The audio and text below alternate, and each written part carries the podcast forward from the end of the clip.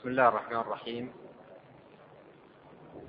إن الحمد لله نحمده ونستعينه ونستغفره ونتوب إليه.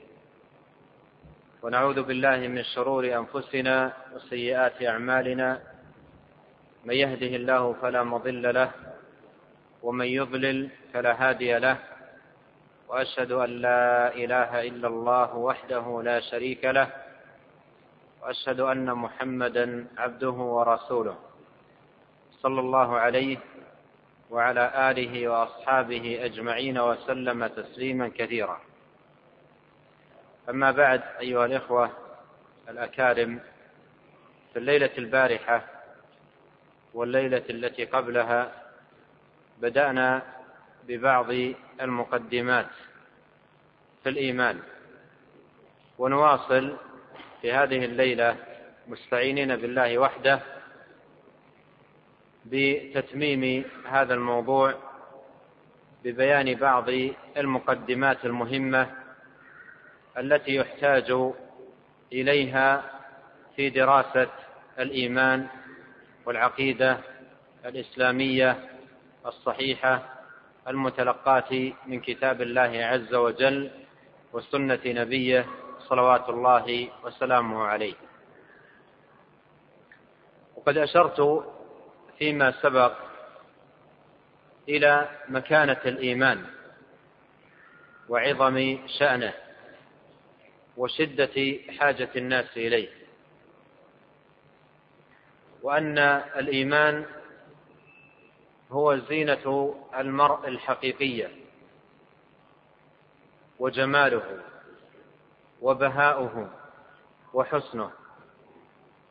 قد جاء في حديث عمار بن ياسر رضي الله عنه في الدعاء الذي كان يدعو به النبي صلى الله عليه وسلم في صلاته وفي آخر الدعاء يقول عليه الصلاة والسلام اللهم زينا بزينة الإيمان واجعلنا هداة مهتدين. فالإيمان هو الزينة الحقيقية. ولهذا قال الله تعالى ولكن الله حبب إليكم الإيمان وزينه في قلوبكم وكره إليكم الكفر والفسوق والعصيان. أولئك هم الراشدون فضلا من الله ونعمة. ولما ذكر تبارك وتعالى اللباس الذي يواري سوءة الإنسان والزينه التي يتزين بها الإنسان ويواري بها سوءته. قال جل وعلا ولباس التقوى ذلك خير ولباس التقوى هو لباس الإيمان. فالإيمان لباس وزينة وجمال وحلية وبهاء لمن من الله تبارك وتعالى عليه به. وكثير من الناس ذهبت أفهامهم وانصرفت عقولهم إلى الانشغال بالزينة الحسية عن الزينة الحقيقية. انشغلوا بزينة اللباس وتوسعوا في هذا الأمر توسعا في بعض حالاته يخالف الشريعة. ويضر بالدين وينقص الإيمان. ولا سيما من ابتلوا من الرجال والنساء بالتشبه بأعداء الدين في لباسهم وهيئتهم وطريقة قصهم لشعرهم وما إلى ذلك مما وجد في بعض من ذهب عنه معنى اللباس الحقيقي والزينة الحقيقية. فعلينا أن نعلم أن جمال المرء وزينته حقيقة وصدقا وبهاءه بهذا الإيمان. فإذا انسلخ المرء من الدين وعدم فيه الإيمان فإنه لا زينة فيه. حتى وإن تجمل بثيابه أو بهرج نفسه بزينته أو نحو ذلك لا جمال فيه ولا زينة. لأن الزينة حقا والجمال صدقا إنما هي بالإيمان الذي خلقنا لأجله وأوجدنا لتحقيقه. والإيمان هو حياة الإنسان الحقيقية. وبدون الإيمان تكون حياته بهيمية شبيها بالأنعام التي تأكل وتشرب وتلعب. فبالإيمان يكون حيا حياة حقيقية. ولهذا قال الله تبارك وتعالى أو من كان ميتا فأحييناه. وقال تعالى يا أيها الذين آمنوا استجيبوا لله وللرسول إذا دعاكم لما يحييكم. وقال تعالى اتى أمر الله فلا تستعجلوه؟ سبحانه وتعالى عما يشركون. ينزل الملائكة بالروح من أمره. فسمى الوحي روحا لأن به حياة القلوب وذهاب موتها. فالقلوب تحيا بالوحي كما يحيا النبات والعشب بالماء. قال الله تعالى ألم يأن للذين آمنوا أن تخشع قلوبهم لذكر الله وما نزل من الحق؟ ولا يكونوا كالذين أوتوا الكتاب من قبل فطال عليهم الأمد فقست قلوبهم وكثير منهم فاسقون. اعلموا أن الله يحيي الأرض بعد موتها. وهذا فيه لفت انتباه. كما أنه تبارك وتعالى يحيي الأرض الميتة بعد موتها بالماء فإنه تبارك وتعالى يحيي القلب الميت بالوحي. فحياة القلوب حقيقة إنما تكون بالإيمان. فالإيمان هو الحياة حقيقة وهو الزينة حقيقة وهو الجمال حقيقة وهو الذي به سعادة الدنيا والآخرة وبه أيضا حيازة الفلاح. كما قال الله تبارك وتعالى هدى للمتقين الذين يؤمنون بالغيب ويقيمون الصلاة ومما رزقناهم ينفقون والذين يؤمنون بما أنزل إليك وما أنزل من قبلك وبالآخرة هم يوقنون أولئك على هدى من ربهم وأولئك هم المفلحون. فأهل الإيمان هم الذين جمعوا الخير كله وحازوه من جميع أطرافه في الدنيا والآخرة. وقال الله تعالى قد أفلح المؤمنون فالفلاح إنما ينال بالإيمان. وفي الحديث يقول عليه الصلاة والسلام قولوا لا إله إلا الله تفلحوا إلى هذا إلى إلى هذا كان يدعو صلوات الله وسلامه عليه. وقد أشرت فيما سبق إلى شيء من ثمار الإيمان. ومن المهم في دراسة الإيمان أن يعرف طالب العلم قيمة الإيمان ومكانته وثمراته وعوائده عليه في الدنيا والآخرة. لأنك كلما عرفت قيمة الإيمان ومكان ومكانة الإيمان والثمار العديدة التي ينالها أهل الإيمان ازددت حبا في الإيمان ورغبة في الاستمساك به وحرصا على الثبات عليه. فإذا هذه من المقدمات المهمة. أن يعرف طالب العلم وأن يتوسع في معرفة ثمار الإيمان. وقلت لكم إن الشيخ عبد الرحمن بن سعدي رحمه الله في كتابه التوضيح والبيان لشجرة الإيمان أجاد وأفاد في هذا الباب وتوسع في ذكر الدلائل من كتاب الله وسنة نبيه صلوات الله وسلامه عليه المبينة لثمار الإيمان الحميدة وفوائده المباركة وعوائده الطيبة على أهل الإيمان في الدنيا والآخرة. ثم إن الإيمان له أسماء باعتبار متعلقاته فهو يسمى الإيمان باعتبار أن المطلوب من المؤمن الإقرار والانقياد والإذعان والامتثال لله تبارك وتعالى. مطلوب منه أن يؤمن بالله وبكل ما أمره تبارك وتعالى بالإيمان به. ويسمى التوحيد خاصة الإيمان بالله جل وعلا لأن مبنى الإيمان على الإيمان بوحدانية الله في ربوبيته وألوهيته وأسمائه وصفاته وهذه أركان للإيمان. أركان للإيمان بالله. فالإيمان بالله هو الإيمان بوحدانية الله في ربوبيته وألوهيته وأسمائه وصفاته. وإنما سمي دين الإسلام توحيدا لأن مبناه على الإيمان بوحدانية الله. إنما سمي دين الإسلام توحيدا لأن مبناه على الإيمان بوحدانية الله. وحدانية الله في ربوبيته ووحدانيته تبارك وتعالى في ألوهيته ووحدانيته في أسمائه وصفاته. ويسمى هذا العلم أصول الدين أو أصول الإيمان لأن المسائل التي تبحث فيه أصول ينبني عليها الدين وأسس يقوم عليها.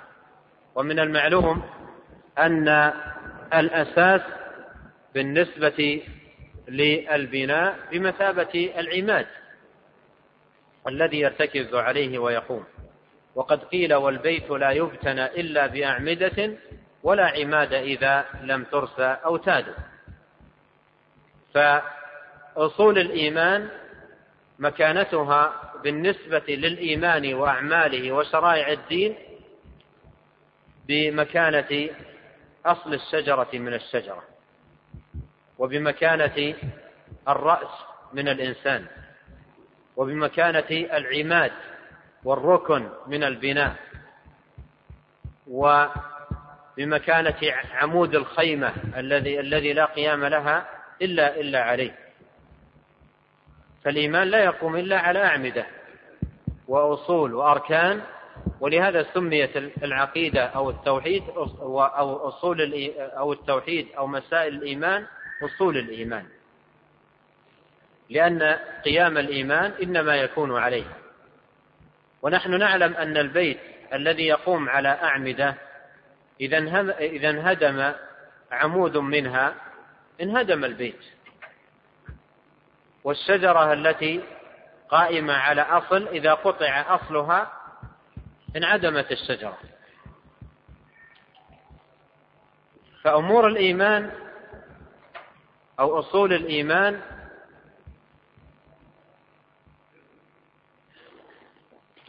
أصول الإيمان هي للإيمان أساس ولبنائه عماد لا يقوم إلا عليه. ولهذا تأمل هذا المعنى المبارك في قول الله تبارك وتعالى في سورة إبراهيم ألم تر كيف ضرب الله مثلا كلمة طيبة كشجرة طيبة أصلها ثابت وفرعها في السماء. أصلها ثابت وفرعها في السماء. وهذا مثل ضربه الله تبارك وتعالى للإيمان. فالإيمان مثله مثل الشجرة. والمراد بالشجرة هنا تحديدا النخلة. لأن ثبت في الصحيحين من حديث ابن عمر أن النبي صلى الله عليه وسلم فسر الشجرة هنا بالنخلة. والحديث له قصة لعل الكثير منكم يعلمها وهي أن النبي عليه الصلاة والسلام أتي بجمار نخلة وجمار النخلة هو قلبها وطعمه لذيذ.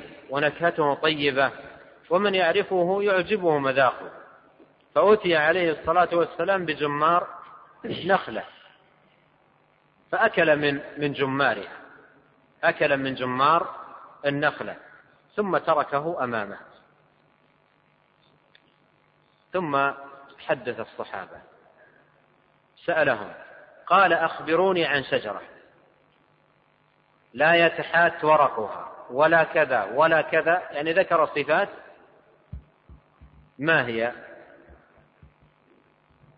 وأمامهم جمار النخلة. أمامهم جمار النخلة أكل منه عليه الصلاة والسلام ثم سألهم هذا السؤال. وهذه على التعبير المعاصر الآن وسيلة إيضاح أمامهم. تقرب الجواب وتدني إلى الذهن الفهم. فقال أخبروني عن شجرة لا يتحات ورقها ولا يتساقط كذا وذكر صفات فخاض الصحابة في شجر البوادي ذهبوا بعيد. أخذوا كلا يقترح أو يسمي شجرة من أشجار البوادي.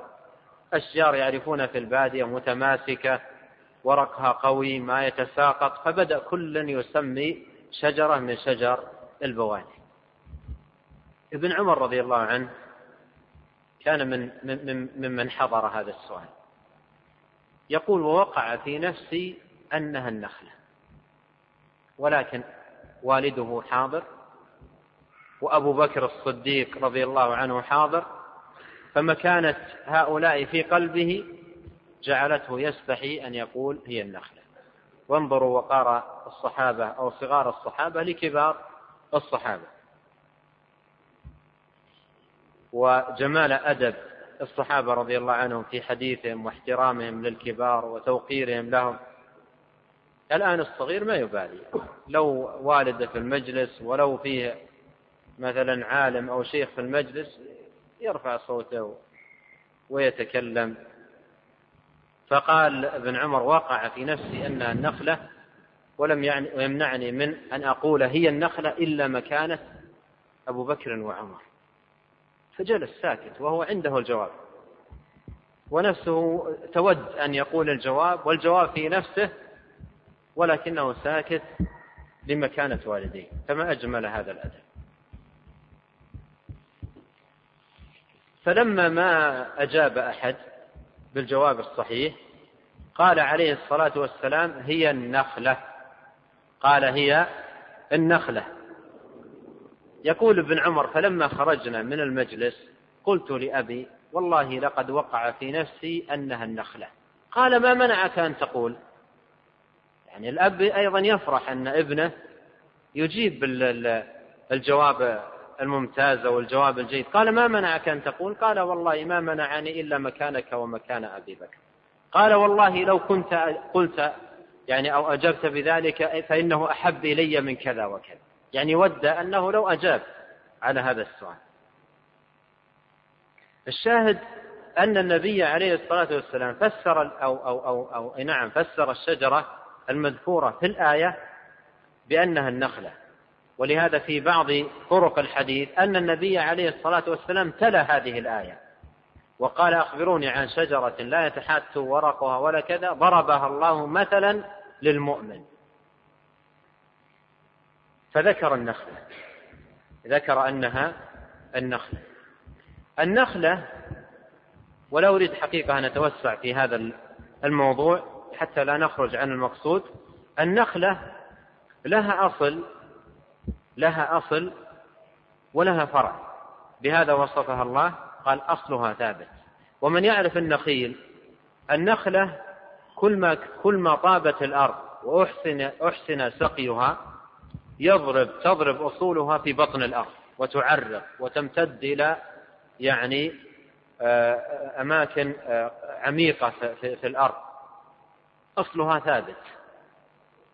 وفرعها في السماء. كل ما كان الأصل قويا متمكنا في الأرض بدأت التفرع يزيد وبدأ الثمر يجود ويحسن. ولهذا النخلة من عجائبها أنها ما, ما, ما تثمر في كل أرض وأحيانا ما تنبت في كل أرض. بعض الأراضي ما تموت وفي بعض الأراضي ما تثمر. والإيمان ما ما ينبت في كل قلب وإنما ينبت الإيمان في القلب الذي كتب الله عز وجل له الهداية. ثم إن الإيمان أصل في القلب. وكلما رسخ رسخ الإيمان في القلب وتمكن منه وتعمق القلب من الإيمان بدأت فروع الإيمان تؤتي أكلها كل حين بالأعمال الطيبة والعبادات النافعة والأخلاق الزاكية والمعاملات الكريمة تؤتي أكلها كل حين. فأصلها ثابت وفرعها في السماء تؤتي أكلها كل حين. هنا في هذه الآية ذكر الله تعالى أربعة وجوه للشبه بين المؤمن وبين النخلة. فالوجه الأول شجر شجرة طيبة كلمة طيبة كشجرة طيبة الطيب. فالنخلة وصفها الطيب والمؤمن وصفه الطيب. والأمر الثاني أصلها ثابت ثبات الأصل والمؤمن أصل إيمانه إيمانه ثابت في قلبه. وفرعها في السماء النخلة فرعها يمتد في السماء وثمارها وأغصانها والمؤمن تتفرع من شجرة إيمانه الأعمال الزاكية والأخلاق الطيبة والمعاملات الكريمة. وتؤتي أكلها كل حين أي ثمارها. والنخلة لها ثمار وهي تؤكل كل حين. وقت الرطب تؤكل رطبا وفي بقية العام تؤكل تمرا.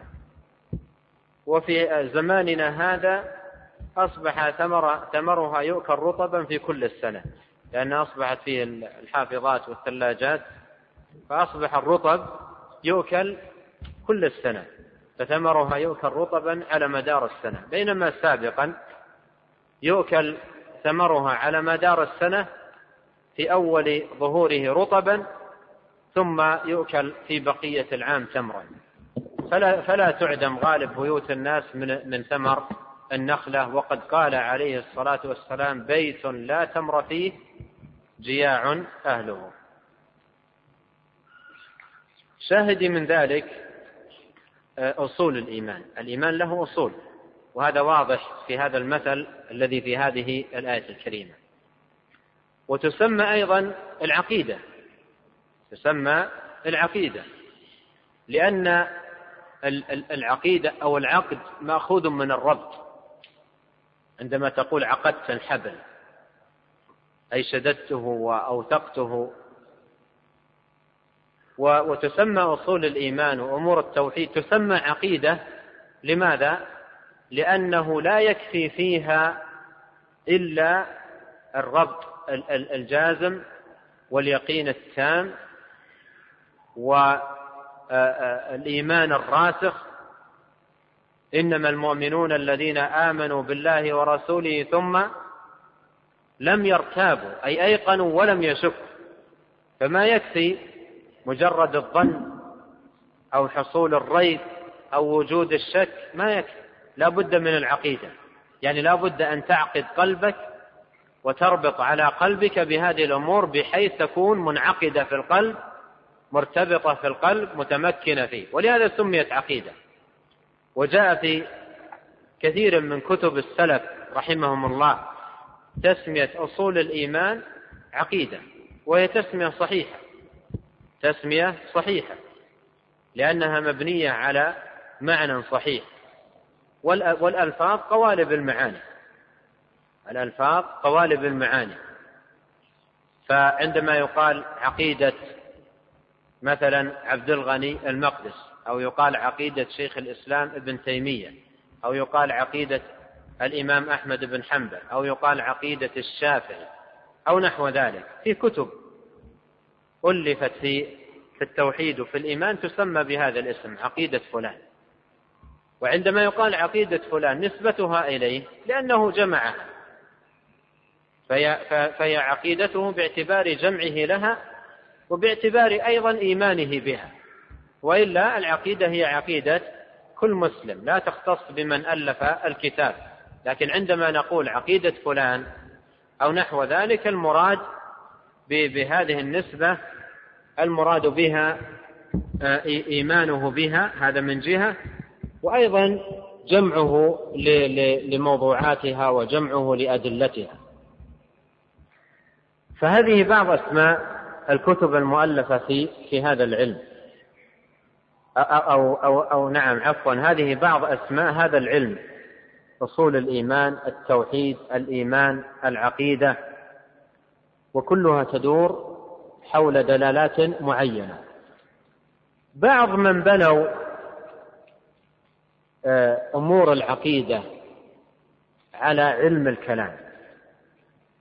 وهذه من الأخطاء التي وجدت في بعض المدارس. مدارس التعليم في القديم والحديث.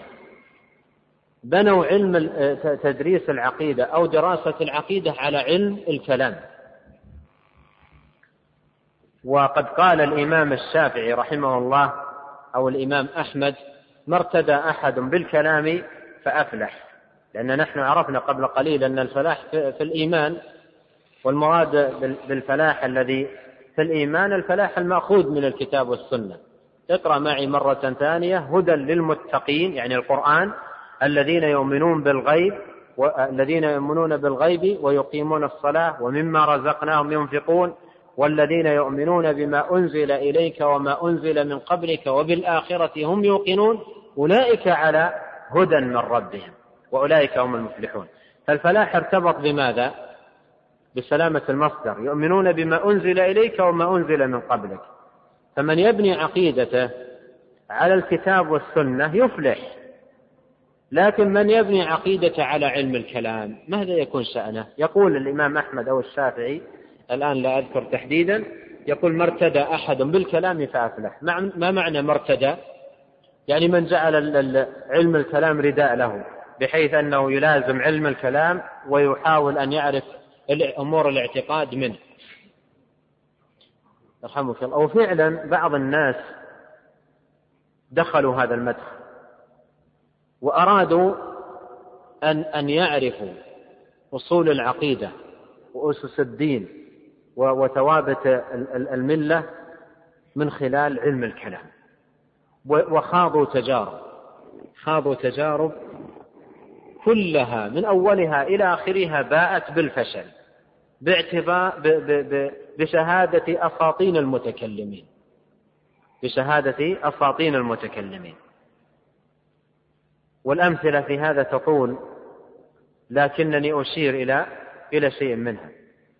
الغزالي في كتاب إحياء علوم الدين وقد خاض في علم الكلام وقال عن نفسه دخلت في العلم الذي نهاني عنه علماء الإسلام وبلغت فيه ودخلت فيه بحارة. وخضت في بحره الخضم حتى بلغت نهايته. هذا الكلام يقوله هو في كتاب إحياء علوم الدين.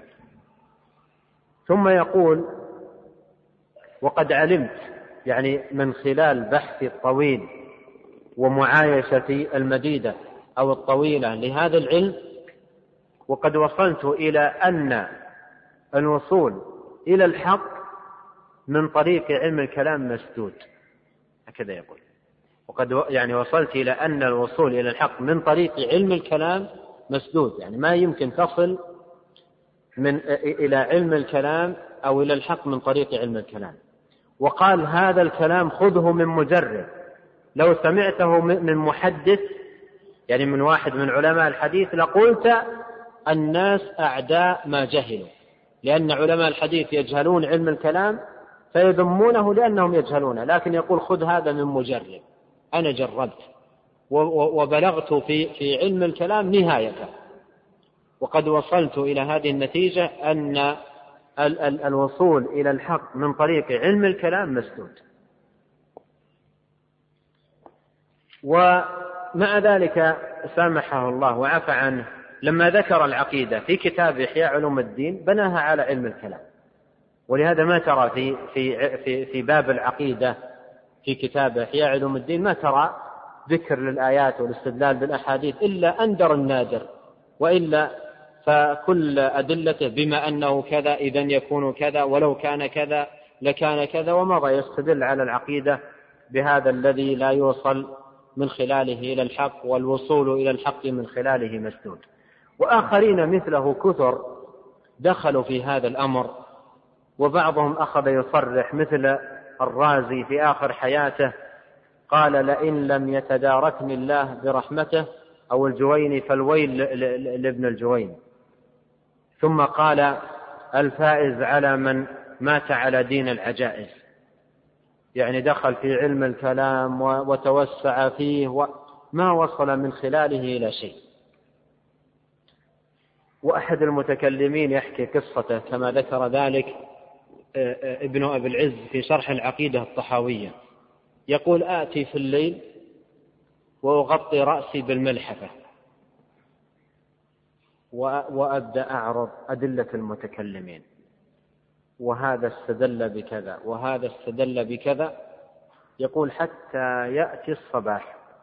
وما وما عرفت شيئا. وما عرفت شيئا. فدخلوا في في متاهات. وفي اضطرابات وفي شكوك حتى قال قائلهم نهاية إقدام العقول عقال وآخر سعي العالمين ضلال لم نستفد من جمعنا طول عمرنا سوى أن جمعنا قيل وقالوا.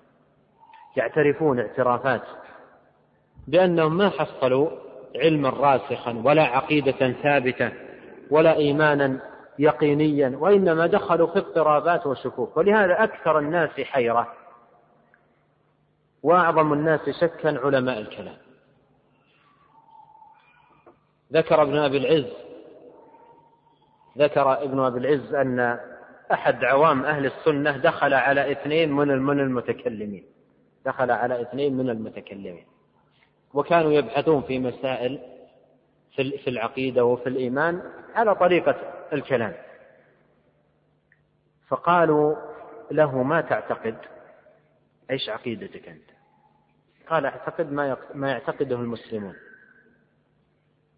اعتقد ما يعتقده المسلمون. وقالوا له وقلبك مطمئن بذلك؟ قال نعم.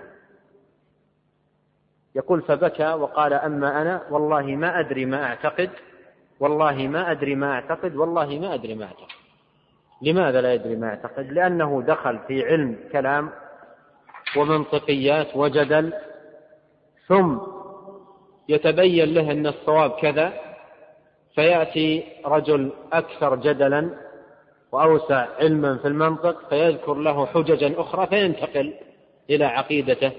ثم يأتي شخص أوسع من, من, من هذا فينتقل إلى عقيدته ولهذا يكثر علماء الكلام من التنقل تجد الواحد منهم كل يوم في عقيدة. ولما ذم السلف علماء الكلام قالوا إياكم والتنقل في الدين.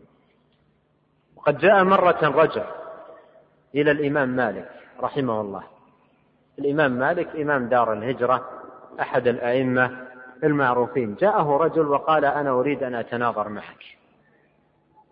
أريد أن أتناظر معك. قال فإن غلبتني إن غلبتني. قال تتبعني. قال فإن غلبتك قال أتبعك. قال فإن جاء شخص ثالث غلبنا قال نتبعه. قال يا هذا ليس دين الله لمن غلب. ليس الدين لمن غلب. يعني ما هي المسألة أن نجلس واللي يغلب الثاني يكون الصح معه. ما الجواب على هذا السؤال إذا قيل ليس دين الله لمن غلب؟ إيش الجواب الصحيح؟ دين الله لمن؟ ها؟ من معه الكتاب والسنة. ما هو الدين لمن غلب؟ قد يجلس ضعيف في العلم مع أحد كبار المتكلمين يسكته. يدخل عليه الكلام من هنا ومن هنا ومن هنا. فحتى إنهم قالوا عن بعض علماء الكلام على وجه المدح وهو في الحقيقة ذم يقولون يستطيع أن يقنعك أن هذا الجدار الذي تراه أمامك أصفر وإلا أحمر أنه أبيض. ويبدأ يجمع لك الكلام ويلوي لك الحديث فتقول لا فعلا هذا أبيض. من من من من الكلام وطريقة العرض وطريقة فليس ليس هذا فيه يعني لما يكون الرجل يلحم بحجته ويحسن عرض الكلام هذا لا يعني أن ما يقوله حق وصدق. فقال ليس الدين لمن غلب. وقال عمر بن عبد العزيز من جعل دينه عرضة للخصومات أكثر التنقل. فالدين ما يجعل عرضة للخصومات. الدين كتاب والسنة وقد أوضحت في الأمس الذي يريد أن يتعلم الدين يقرأ الآيات ويقرأ الأحاديث وينظر ماذا فهم السلف. الصحابة ومن اتبعهم بإحسان من هذه الآيات هذا هو الدين أما خصومات وجدل وآراء وعقول ومقترحات فهذه كلها ركام يضر الناس ولا ينتفعون به ومن البلية أن بعض هؤلاء جعل اسم علم العقيدة لما يريد أحد منهم يؤلف كتاب في العقيدة يسمي الكتاب علم الإيش؟ علم الكلام. ولما يكون أيضا قسم في مؤسسة يتعلق بالعقيدة يقول علم الكلام. وبعضهم يضيف إليها إضافة أيضا بغيضة يقول علم الكلام والفلسفة. علم الكلام والفلسفة. ماذا يبحثون هنا؟ العقيدة. وعنوان البيت يدلك على ما فيه. العقيدة التي يبحثونها ما هي؟ كلام وفلسفة. أما الكتاب والسنة ما ما كأنه, كأنه ما فيه ما فيهما بيان للعقيدة الصحيحة التي تعبدنا الله سبحانه وتعالى بها. هذا يقودنا إلى التنبيه على أمر وهو من المقدمات التي نحتاج إليها أيضا في دراسة العقيدة ألا وهو أن من يدرس العقيدة ينبغي أن يعرف ما المنبع الذي تستقى منه وما المصدر الذي يعول عليه فيها. إن رأيت الناس في عقائدهم سواء منهم من هو منتسب للإسلام أو ليس منتسبا له تجد عقائد وتجد مذاهب وتجد آراء وتجد نحل وتجد أهواء أمور كثيرة. والنبي عليه الصلاة والسلام أشار إلى أن هذا سيوجد. في حديث العرباض بن سارية عندما قال إنه من يعش منكم فسيرى اختلافا كثيرا. وفي الحديث الآخر قال وستفترق هذه الأمة على ثلاث وسبعين فرقة كلها في النار إلا واحدة. وهذا من أحاديث الوعيد. فهذه الآراء وجدت كما أخبر عليه الصلاة والسلام وهو الصادق المصدوق الذي لا ينطق عن الهوى. إن بحثت ونظرت في كتب الفرق والمقالات عن سبب كثرة هذه المقالات. عن سبب كثرة هذه المقالات وتعددها. إلى أي شيء يرجع؟ استحضر في ذهنك. إلى أي شيء يرجع؟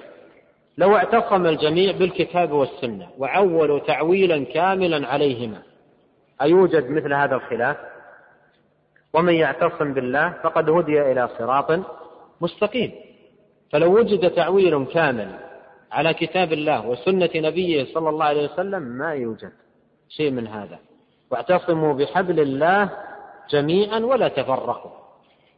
فإن تنازعتم في شيء فردوه إلى الله والرسول إن كنتم تؤمنون بالله واليوم الآخر.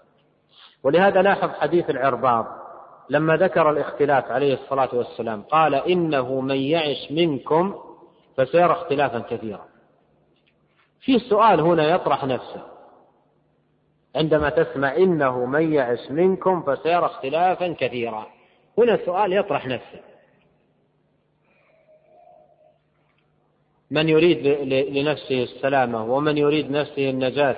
إذا سمع إنه من يعش منكم فسيرى اختلافا كثيرا ما السؤال الذي ينقدح؟ في ذهنه. من من يجيب؟ ها؟ ها؟ من نجاة. هذا هو السؤال يطرح نفسه. يعني إنه من يعش منكم فسيرى اختلافا كثيرا. ما المخرج؟ ما الحل؟ ما سبيل النجاة؟ فأجاب عليه الصلاة والسلام دون أن يسأل. وهذا من كمال نصحه وتمام بيانه عليه الصلاة والسلام. إنه من يعش منكم فسيرى اختلافا كثيرا فعليكم بسنتي. وسنة الخلفاء الراشدين المهديين من بعد تمسكوا بها وعضوا عليها بالنواجذ وإياكم محدثات الأمور فإن كل محدثة بدعة وكل بدعة ضلالة. فأرشدنا عليه الصلاة والسلام أن المخرج بأمرين لزوم السنة ومجانبة البدعة. ولهذا أول ما بدأ آه، آه، ابن أبي داود منظومته الجميلة في العقيدة قال تمسك بحبل الله واتبع الهدى ولا تك بدعيا لعلك تفلح. يعني ليكن هذا هو مصدرك وهذا المعول حتى تسلم. فتمسك بحبل الله وسنة نبيه عليه الصلاة والسلام وتتجنب البدع حتى تكون من المفلحين. إذا ما سبب الخلاف؟ نحن الآن دلنا الحديث على أن السلامة بالرجوع إلى الكتاب والسنة والبعد عن البدع. إذا ما سبب الخلاف؟ تنوع المصادر والإعراض عن الكتاب والسنة. ولو نظرت في مصادر الفرق لعقائدهم تجدها مصادر مختلفة. منهم من مصدره في العقيدة العقل منهم من مصدره في العقيدة العقل وكثير من ينحون هذا المنحى. ويقعدون قاعدة يقولون نحن أصلا ما عرفنا النقل اللي هو الكتاب والسنة إلا بالعقل. ما عرفنا النقل إلا بالعقل. فلو قدمنا النقل على العقل لقدمنا المدلول على الدليل. لأن الدليل على على صحة النقل هو العقل. لأننا يقول نحن ما عرفنا العقل ما عرفنا النقل إلا بالعقل. فكيف نقدم النقل؟ ولهذا يقولون العقل مقدم. وهنا يأتيهم أسئلة كثيرة. إذا قيل العقل مقدم إذا قيل العقل مقدم يأتي سؤال طويل عريض لا جواب لهم عليه. ألا وهو عقل من المقدم؟ إذا قيل العقل مقدم. عقل من؟ هل عقول الناس عقل رجل واحد أو عقول مختلفة؟ عقول كثيرة.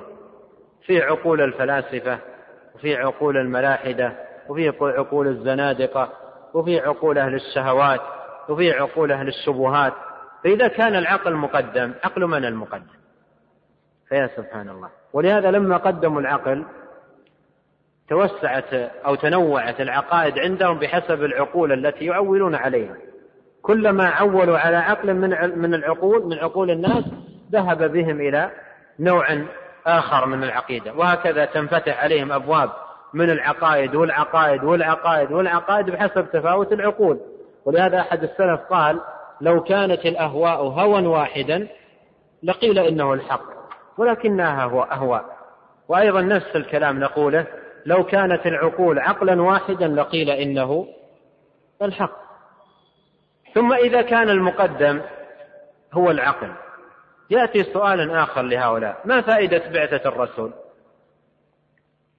إذا كان العقل مقدم ما فائدة البعثة؟ إذا كان أي شيء يقوله الرسول عليه الصلاة والسلام يعرض على العقل إن قبله وإلا يرد. إذا ما فائدة بعثته؟ ولهذا أحد العلماء المتقدمين ألزم هؤلاء إلزاما. قال من لازم قول هؤلاء أن يقول الواحد منهم أشهد أن عقلي رسول الله. ما دام أن العقل هو المقدم هو العمدة وما يأتي به الرسول يعرض على العقل فإن قبله العقل وإلا يرد إذا ليقل الواحد منهم أشهد أن عقلي رسول الله.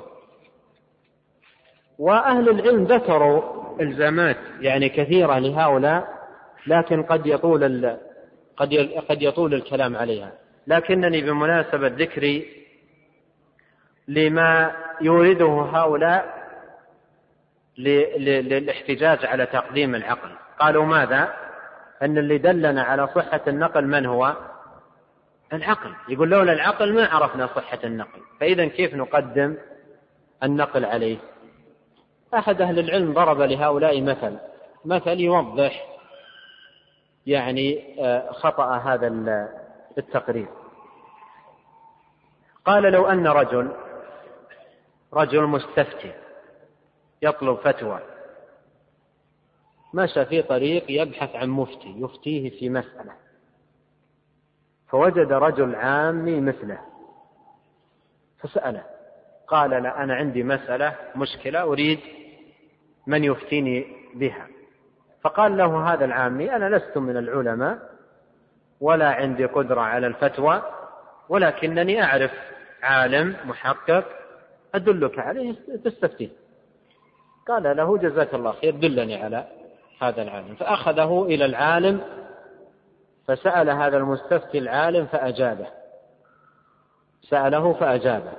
فلما انتهى العالم من الجواب قال هذا الذي دله إلى العالم. هذا العامي الذي دله إلى العالم جوابه خطأ. وجواب مسألتك كذا وكذا. ويجب أن تقبل قولي دون قوله لأني أنا اللي دليتك عليه وأنا اللي قلت لك إنه عالم. فإيش رأيكم يأخذ قول العامي ولا يأخذ قول العالم؟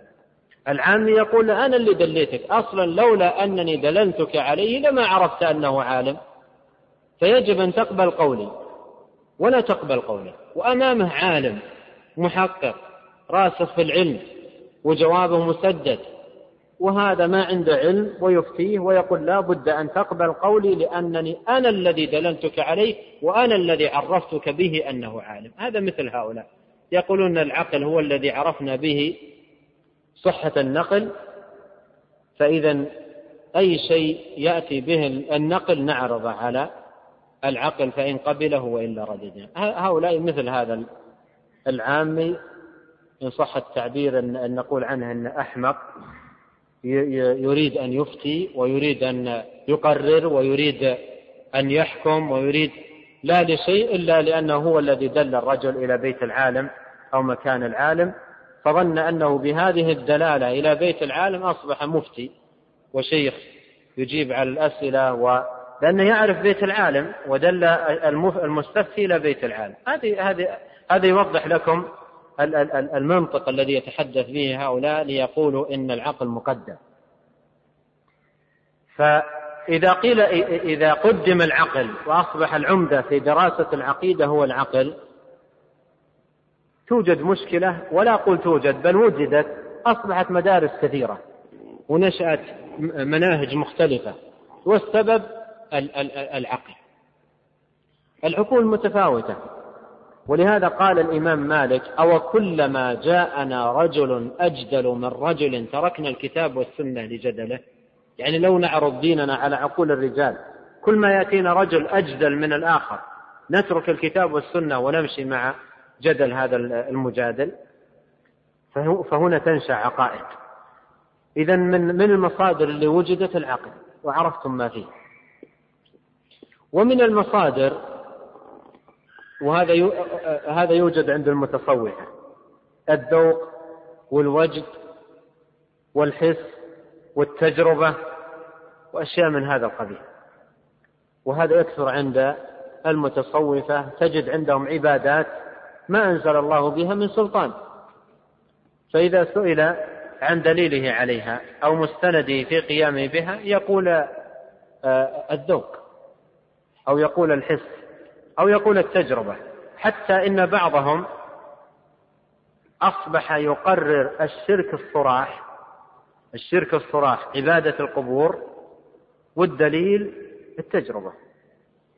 مثل قول قول بعضهم إن قبر فلان ترياق المجربين يعني اللي يجرب يروح عند قبره ويدعوه يرى الثمرة.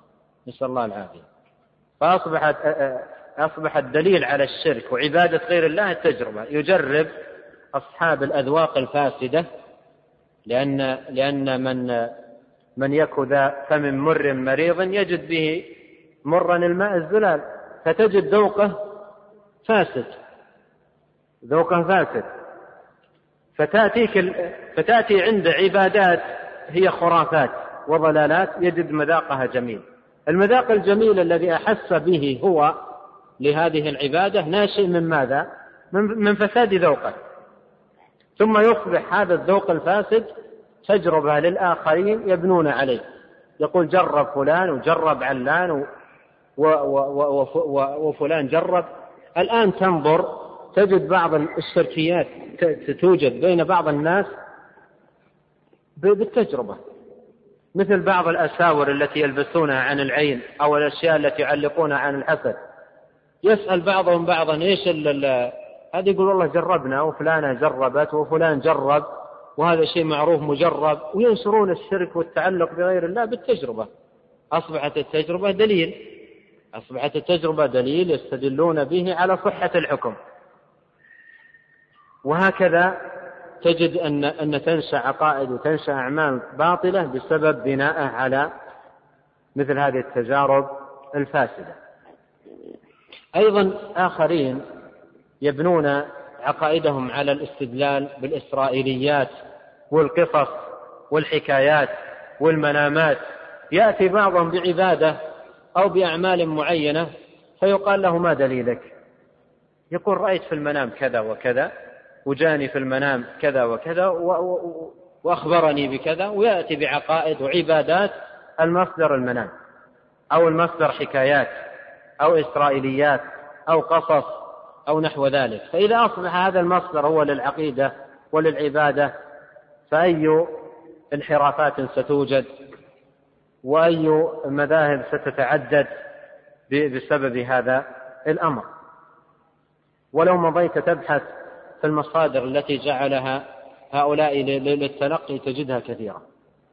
وأنت إذا نظرت هذه المصادر وتنوعها وتعددها وكثرتها بين الناس عليك أن تحمد الله عز وجل أن هداك إلى كتابه وسنته إلى كتابه وسنة نبيه صلى الله عليه وسلم. فهذه والله نعمة. ولا عاصم من الضلال ولا وقاية من الفتن إلا بالعودة الصادقة لكتاب الله وسنة نبيه صلى الله عليه وسلم. كما قال عليه الصلاة والسلام إنه من يعش منكم فسيرى اختلافا كثيرا. فعليكم ها. العقل القصص المنامات التجارب دلنا على شيء من ذلك؟ عليكم بالسنة. وسنة الخلفاء الراشدين المهديين من بعده. بعضهم تعرض عليه الآية المحكمة والسنة المتبعة التي تبين له خطأ هذا الأمر فيأبى قبول الآية ويرفض قبول الحديث لأن فلان جرب. لأن فلان جرب أو لأن فيه قصة الفلانية أو يبني على أشياء نسأل الله العافية والسلامة وينصرف عن كتاب الله وسنة نبيه عليه الصلاة والسلام. فأنت عليك أن تحمد الله أن هداك إلى كتابه وسنة نبيه صلى الله عليه وسلم وعليك أن تسأله جل وعلا أن يثبتك على الاعتصام بالكتاب والسنة وأن يعيذك من من الفتن. وأن يسلمك من من الأهواء والبدع وأن يثبتك على هذه العقيدة الصافية النقية المستمدة من كتاب الله عز وجل وسنة نبيه صلى الله عليه وسلم. والمقدمات في هذا الباب يعني طويلة فنكتفي على كل حال بهذا القدر والله تعالى أعلم وصلى الله وسلم على نبينا محمد وعلى آله وأصحابه أجمعين